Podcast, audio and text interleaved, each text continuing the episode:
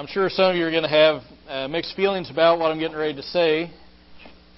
Um, I've had a special request that I uh, milk the sermon out for about three hours because uh, not all the food's completely done yet. So um, if I if I start if I start going back and preaching last week's sermon, you'll know what's happening. But uh, if you have your Bible with you today, if you wouldn't wouldn't mind opening up to uh, the book of Romans again, we'll be in Romans chapter 12. And we're going to start reading in verse 1 in just a moment. And today we're going to do part two of the two part message, or two part series, I guess you'd call it, uh, that we started last week when we talked about giving ourselves to God. And in that text, you remember we saw that rather than beat us into submission over the matter, rather than force us to give ourselves to Him in dedicated service, God doesn't do that. Instead, uh, in verse 1, He entreats us, He encourages us, He beseeches us, He urges us through the Apostle Paul to give, a, to give ourselves as a living sacrifice. And remember the way that the language reads in the, in, uh, in the original language, this is to be a voluntary and yet a decisive act where we make a decision to give ourselves to God.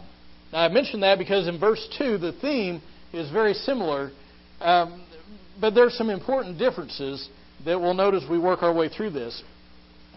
Today really hinges, I think, on the command to renew our minds. And so that's what we're going to focus on. But what does it what does it mean to renew our minds and what good does it do? Hopefully you'll see that as we work our way through this. If you found Romans chapter 12, please stand with me in honor of God's word. The text is also up on the screen uh, in case you need it. Paul says, "Therefore, I urge you, brethren, by the mercies of God, to present your bodies a living and holy sacrifice, acceptable to God, which is your spiritual service of worship. And do not be conformed to this world, but be transformed by the renewing of your mind, so that you may prove what the will of God is, that which is good and acceptable and perfect. Thank you. you may be seated. Now, Paul starts out in verse 2 by saying, Do not be conformed to this world. And as we begin this, I want you to know that, know that there are two grammatical things that are very important to understand. And I know you probably didn't come to church to hear a grammar lesson, uh, but it's important to understand these things so we can properly understand what Paul's saying. I want you to notice these first uh, phrases in verse 2. They, it, it says, Do not be conformed and be transformed. Those things are passive verbs. In other words, they're not things that we do, they are things that are done to us. And so, what does that mean? Well, it means in the first place that we do not have to work to be conformed to this world. We don't have to make an effort to live like the world does. We don't have to put forth an effort, sit down and decide, you know what, today I'm just going to live like the devil. We don't have to do that because what happens is there is, instead, we have to work to be not conformed, right? We have to put forth an effort. We have to be intentional to not be conformed to this world. And what what the Bible is talking about here, and, and Phillips has a great translation of this, he says, Don't let the world squeeze you into its mold. And so, if you can just picture in your mind's eye having a lump of clay and having some hollow object, a, a, a cup or, or some other hollow object, and the clay doesn't really have a shape of its own, does it? But if you put pressure, if, if you stick that clay in that, in that mold and you squeeze it, if you put pressure on it, it begins to take the shape of its container. Or, or those of you who are bakers or, or cooks, think about having cookie dough. And you lay out a, a, a cookie cutter on the table, and you put that cookie dough on top of it, and you press down on the dough. That dough is going to take the shape of the cookie cutter. And that's what Paul is talking about. The world will squeeze us in to its mold. It puts pressure on us, and so we have to make a concerted effort not to be conformed to this world. Second, it means that we, in, in uh, the rest of verse 2, it says, but be transformed by the renewing of your mind. So we cannot transform ourselves. This is something the Holy Spirit does in the life of the believer. Now, we have a part to play, but ultimately, he who began a good work is the one who's going to complete it. It's not us. Now, a second grammatical thing I want you to see here is that this is to be an ongoing action. In verse 2, we don't really see this uh, too much in English, but this is in the present tense. Now, in verse 1, it was a, uh, it was a decisive action. It was like a there was a point in history where you, where you said, "I'm going to decide to do what God wants me to do. I'm going to decide to give myself as a living sacrifice." This is an ongoing action. Somebody has well said that Romans 12:1 deals with making the commitment, Romans 12:2 with maintaining it. Okay, they're they're two sides of the same coin. So what does it mean to not be conformed to this world? Well, as I said before, uh, when he's talking about the world, he's talking about the world system that's opposed to God. He's talking about that system of, of thought, that system of behavior, that system of, of, of talk, which is opposed to God. It doesn't give any thought to God. It doesn't give any thought to the ways of God. It doesn't give any thought to eternity. It's just eat, drink, and be merry. Why? For tomorrow we die. And what Paul is saying is that the world, the culture that surrounds us, it's opposed to God. And if we're not careful, if we are not intentional, we'll let our unsaved friends, our unsaved coworkers, our unsaved family members, the things we see on TV. Have you noticed how much garbage is on TV? The things that you hear on the radio, that you see in the movies, we will allow that to push us into the world's shape. It will conform us to this world. We'll start to take on the world's ways of acting. So that if somebody somebody didn't know you went to church, they looked at you and they looked at somebody that's going out every night and partying and doing different things, they wouldn't see a difference in your lifestyle. It'll it'll reflect itself in the ways that we talk and just generally in the way that we live. Now we have to be careful here because that's one extreme. But there's another extreme that's equally as dangerous, and that's legalism. And I, I mention that because sometimes and sometimes people say, well, here's what God doesn't want me to do. So I'm going to set up a rule, I'm going to set up a fence, so to speak, to keep me from even getting close to that. The Jews did that in, um, in Jesus' day. God said in the Ten Commandments, don't use my name in vain. And so the Jewish people said, you know what? To keep us from accidentally doing that, we won't even say God's name. Instead, we'll say Lord instead of Yahweh or Jehovah. And so they set up a barrier to keep. Well, people do that today. They say, well, God doesn't want me to do this, and so I'll make this little rule in my life to keep me from getting close to that. Where that becomes a problem is those same people begin to think, number one, that the rule that they made up is God's rule, and they'll also begin to think that other people are obligated to live according to their rules. And if you don't live according to my rules, they think, you're going to hell. And legalism is a big problem. I recently stumbled across a couple of websites just this week that I think exemplified this mindset, or maybe it was last week. And, and here are three things that I saw on different websites. One of them said, Women, this is for you. If you're a woman and you wear pants or shorts, anybody ever worn pants or shorts? if you wore pants or shorts, you're dressed like a harlot, like a prostitute. Another said that women, women wearing pants in church was apostasy, which is a falling away the, from the faith. And another went so far to say that if you're a lady and you wear a bathing suit, ladies, you ever gone swimming? Besides your Sunday best? If you wear a bathing suit, you may not even be a Christian. Now, there are all kinds of forms of legalism. I'm just highlighting some things with dress right here. So, but on one hand, we need to work to not fall into this being conformed to the world, but on the other hand, don't fall into this trap of legalism because it's easy for us to make rules and, and things in our own life. That may that may be what you need to do to keep you from doing something wrong.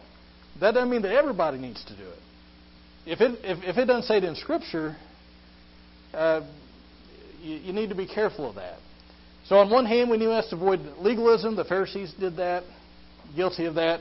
On the other hand, this world. The second thing that he says in verse 2, if you look, is be transformed by the renewing of your mind.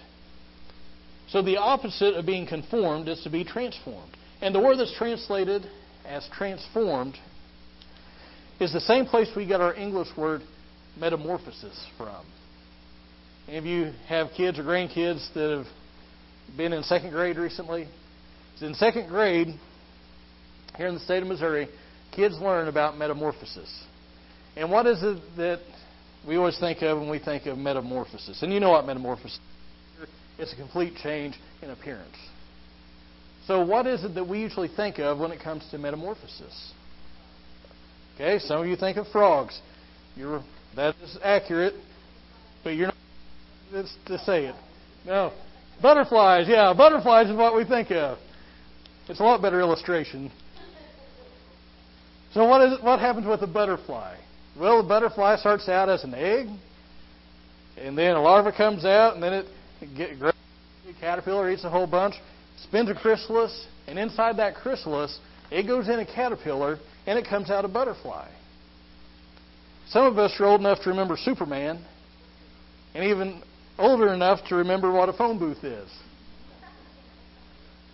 Now, Superman, when he would go, he just if you didn't know who Superman really was, Clark Kent. He'd go in as a newspaper reporter into a phone booth, and he'd spin around real fast, and he'd come out wearing tights and a cape, and he was a superhero. He doesn't have anything on a butterfly. Now, this butterfly, it goes in as a caterpillar. Now, caterpillars are ugly. There's like worms with legs, right? But whenever they come out of the chrysalis, they're beautiful. Now, did the caterpillar change into something it was not already? No. In the chrysalis, what was on the inside got a chance to come out. See, it was always a butterfly. It just hadn't got a chance to show itself yet. And here's what Paul is saying when he says, be transformed by the renewing of, renewing of your mind. He says, as you renew your mind, as, as you become more like Christ, as you begin to take on the mind of Christ more and more, what's on the inside, just like that butterfly, gets a chance to come out. Work out your own salvation with fear and trembling, the Bible says. Because when you get saved, God puts the Holy Spirit in your heart. He gives you a new nature. And as, as we go through this life and as we progress through the process of sanctification, is a great big word that the Bible uses, which means that God is slowly transforming us to be more like Christ. And through experiences that we have as the Spirit works in our hearts and minds, what He puts on the inside starts to come out on the outside. Now, how does this happen? Well, again, look at verse 2. It is not something that we do. It says, be transformed. It happens to us as the Spirit does it. So understand, in the first case, it's the world that's molding people into its image. In the second case, it's the Spirit that's molding people into the image of Christ. And you say, fabulous. Spirit does it. I don't have to do anything. Wrong. Look at what verse 2 says. It says, Be transformed what? By the renewing of your mind. You have a responsibility to cooperate with the Holy Spirit. What does it mean to renew our mind? Well, the word renew means renovate. Anybody have HGTV or DIY Network? I like watching those shows especially there's one called Renovation Realities because it's I think it's hilarious because they have just common Joes like like us, and they're redoing their kitchen, redoing their bathroom or something like that, and they have people filming them as they make all the mistakes, as they cut the wrong boards, as they don't turn off the electricity and shock themselves. I think I think it's great because I do the same stuff. I'm just not silly enough to let somebody film it. But we look at those shows and we know what it means to renovate something, don't we? We know what it means to, to gut a room and to, and to redo it. Well, that's what Paul is talking about. He says renew or renovate your mind. How do we do that and what does it even mean? Well, at the very least, it means that we as Christians have a responsibility before God to control our thought life and to think differently than the world does. There's an old adage, that says, garbage in, garbage out. You put junk in, you get junk back out. And probably you've noticed in your own life times where that's been true, haven't you? Maybe you um, maybe you watch something or see something that you didn't have any business doing, and before too long, you those images begin to fill your mind, or images like them. Or maybe you're around somebody that, uh, well, I've worked in some, some difficult places. Back in college, I worked at, a place where I was the only Christian there, and almost everybody else there had been in jail or prison and had gotten out. And so it was, it was a, a different environment to, to be the only one just about who's not an ex con. And let me tell you, they didn't use church language. And you know what I'm talking about? Sometimes you're around people and they, they cuss like a sailor. And uh, if anybody watches the Stooges, there's this one episode where Curly's in the court and he puts his hand on the Bible and the bailiff says, Do you swear? He says, No, but I know all the words. And sometimes we're like that, aren't we? we we're around all that stuff and we don't swear, but we know all the words. And when we get upset,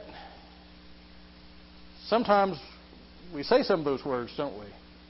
Because we're putting trash in, and sometimes we don't have much of a choice in that matter. But sometimes it comes out too. Maybe you spend a lot of time around somebody who's uh, who's weak in the faith, uh, and and they're always doubtful. And pretty soon, maybe you've started to notice that your faith starts to weaken as well. And you start to say, "Well, I don't know that God really can come." That one, I just don't know. We must control our thought life. The reformer Martin Luther is credited with saying, We can't stop birds from flying over our heads, but we can keep them from building a nest in our hair. Now, that's easier for some of us than others, right, Jim? Um, but the point of that is that we have all kinds of stuff flying in, in, in and out of our minds, don't we? And sometimes we'll be sitting even in church, and something will pop into our heads, and we'll say, Oh my goodness, where did that come from? And we can't control what flies over our heads, but we can control what we decide to think about. If we decide to let it set up camp, that's when we get into trouble. So, what does the Bible say about controlling our thought life? Well, uh, here are a few references. If you um, want to write them down, I'll, I'll just give them to you kind of in bullet form. Philippians 4 8. He says, Finally, brethren, whatever is true, whatever is honorable, whatever is right, whatever is pure, whatever is lovely, whatever is of good repute, if there's any excellence and if anything worthy of praise, dwell on these things. Don't just let them cross your mind, but let them set up camp. Psalm 101, verse 3, he says, I will set no worthless thing before my eyes. I hate the work of those who fall away. I shall not let it, uh, I shall not, it shall not fasten its grip on me. Sometimes controlling our thought life starts with controlling the things that we're listening to and the things that we're seeing. Colossians 3 2. Set your mind on things above, not on the things that are on earth. Psalm 119, verse 11. Your word I've hidden in my heart. Why? Those of you who've been in Bible school, what's the rest of it? That I may not sin against you or against God. Now, what's that say? How do you get God's word in your heart? First, you have to get it in your mind. You have to read it, meditate on it, memorize it. And as we get that into our hearts and into our minds, God begins to use that to transform us. He'll bring those things to mind whenever we're faced with temptation. And look at the end of verse 2. A very practical outcome of renewing our minds and being transformed is that it will allow us to know or to prove the will of God. Look at verse 2. And do not be conformed to this world, but be transformed by the renewing of your mind, so that, here's the reason, here's the outcome, you may prove what the will of God is, that which is good and acceptable and perfect. Now, Paul uses that word prove in verse 2, and in the original language, that word was often used uh, in reference to testing metals by fire. And so, what he's saying is that we are transformed, as we renew our minds, when that happens, we will know experimentally the will of God. We will experience the will of God. As He works on our want tos, we are more and more disposed to do what God wants. And we will begin to do those things. In other words, as we grow in grace, as we become more Christ like, we begin to seek God's will more in our lives. And maybe you've maybe you've noticed that when you were a new Christian, man, you were on fire for God, but you know, depending on your circumstances, a lot of times we kind of keep going the same way that we were. in some the way that we make our decisions. But as we mature as a Christian, more and more we start to realize, you know what? God really knows what He's talking about. You know what? I think that I better consult God on the matter. You know what? I think I need to pray about this. We'll begin to see that His way is really the best way. We'll begin to see that there's a lot of stuff we don't have wisdom for. And we need God's wisdom in our lives. And that will happen on an increasing basis. And I just want to clarify uh, one last thing and at the end of verse 2. Depending on how your translation reads, the end of verse 2 may be a little confusing.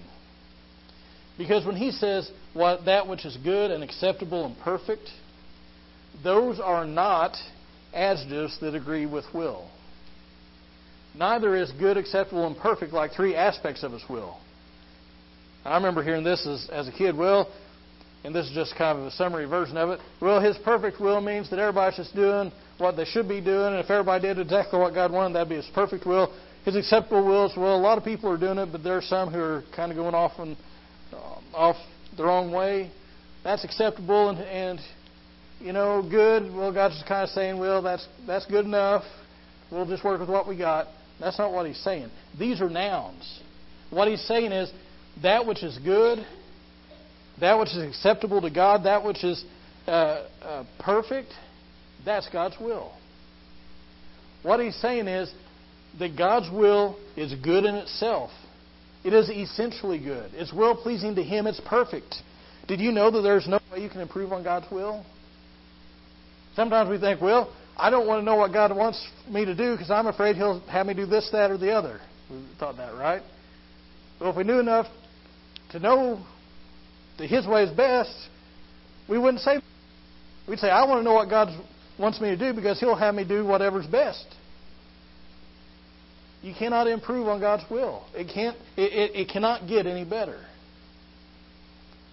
And really, isn't that where we all want to get as Christians?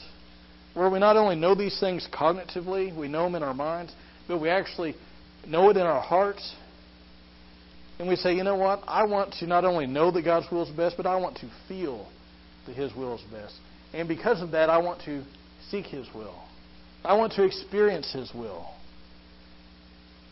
Now, I wonder if sometimes we don't make an, if that we if we don't make knowing God's will just a little harder than it needs to be, because we say, "Oh God, show me Your will." Many times we're like the man that was on a diet and said, God, if you want me to go to that Krispy Kreme, you let there be a spot open up right in front of the door. And on the fifth time around the block, it was. Right? We, we, sometimes we, we say we want God's will, but we don't. We want to do our own thing. We just miss it. We, oh God, if you want me to do this, Lord, please let there not be any traffic. And when I walk in, my boss give me a promotion, and and I go to McDonald's, and somebody, the guy in front of me, pay for my meal. And we set up all these big, you know, we're trying to uh, set out the cloth, the the fleece like uh, like Gideon. That's what we think. But sometimes we, we make it a lot more complicated than what it needs to be. And what Paul says here is if you're going to know God's will to begin with, you first must be transformed. We say, I want God to show me His will. Be transformed by the renewing of your mind. That's what He says in black and white. Verse 2. And if you're going to be transformed, we have to renew our minds. And if we're going to renew our minds, we must control what goes on between our ears. How do you do that? As I said before, be careful what you focus on. Be careful what you're looking at. Be careful what you're putting into your heart and mind. Be cognizant. Be uh, be thinking about, be aware of what it is that you spend your day uh, dwelling on. Put God's Word in your heart. One of the things I like about New Covenant Academy, where Jesse's going to school, is they make them memorize Scripture. And that's great for me because a lot of times I say, well, I can't memorize Scripture, I just can't remember it. But you know what? I've realized that in helping her learn it, I learn it too. And I've realized that if I can remember the words to a song, I can remember the words to the Bible. We can memorize this stuff. It's not easy all the time, but it's, it's something that we just have to set our mind to do. And maybe you need to redouble your efforts in the Spirit's power and strength to do that, to meditate on His Word. Now, that's not clearing your mind, that's filling your mind with the Word of God. Recently, I, I went through a, a time of, of stress and concern. And, and you probably experienced this too. I knew that God was in control, but I still was worried about it. You know what I mean? And that it, it doesn't make any sense. That those two things were both going on in my mind at the same time. But it's in those times that we need to open up the Bible and say, you know what? I remember there's this verse over here. I, I can't remember. I can't remember exactly where it is. I'm going to open up my concordance. I'm going to get on Google. I'm just going to put in this phrase I can remember from the verse, and I bet it'll help me. And you look at those things and be like, oh, yes.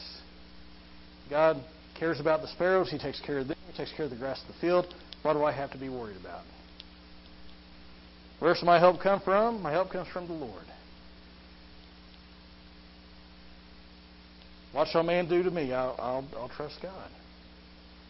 Focus on those things because we still have to battle it, but it's, it's an encouragement to us.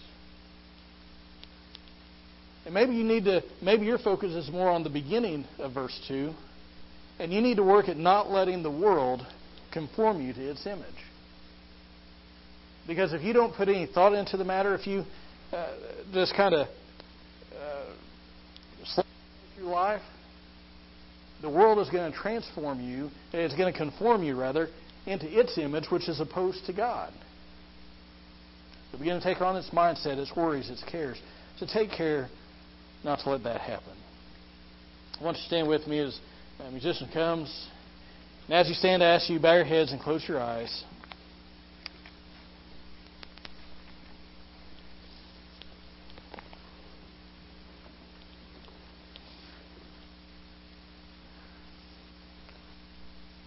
I realize that today has been directed right at Christians. If you're a Christian, I would encourage you to be in prayer for yourself.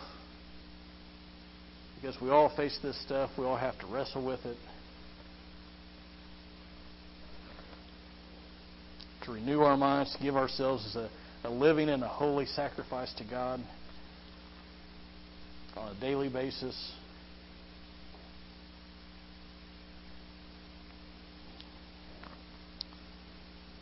I'd also encourage you to be in prayer for somebody that maybe is not a Christian that's here.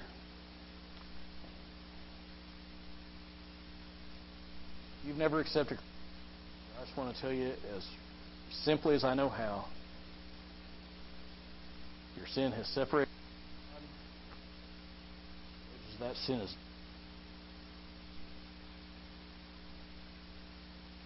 God commended his own love towards us, and while we were yet sinners, Christ died for us.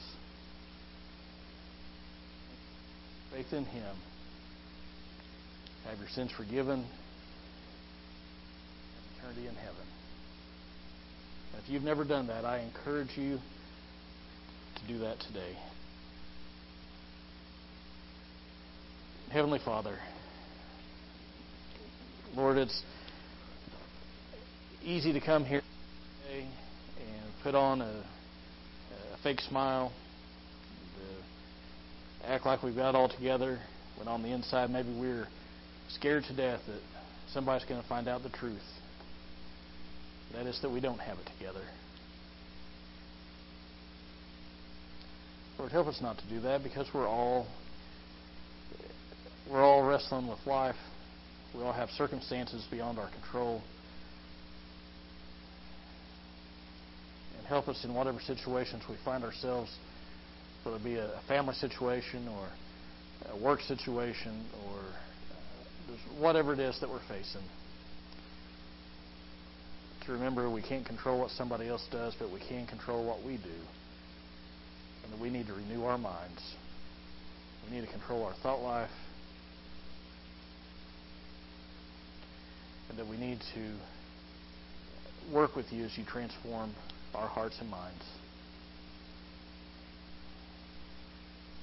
God, if there's somebody here who needs to uh, make that commitment, maybe they need to make a, a commitment to you for the first time, I pray that you would give them grace to do that and the courage to do that. We ask it in Jesus' name. Amen.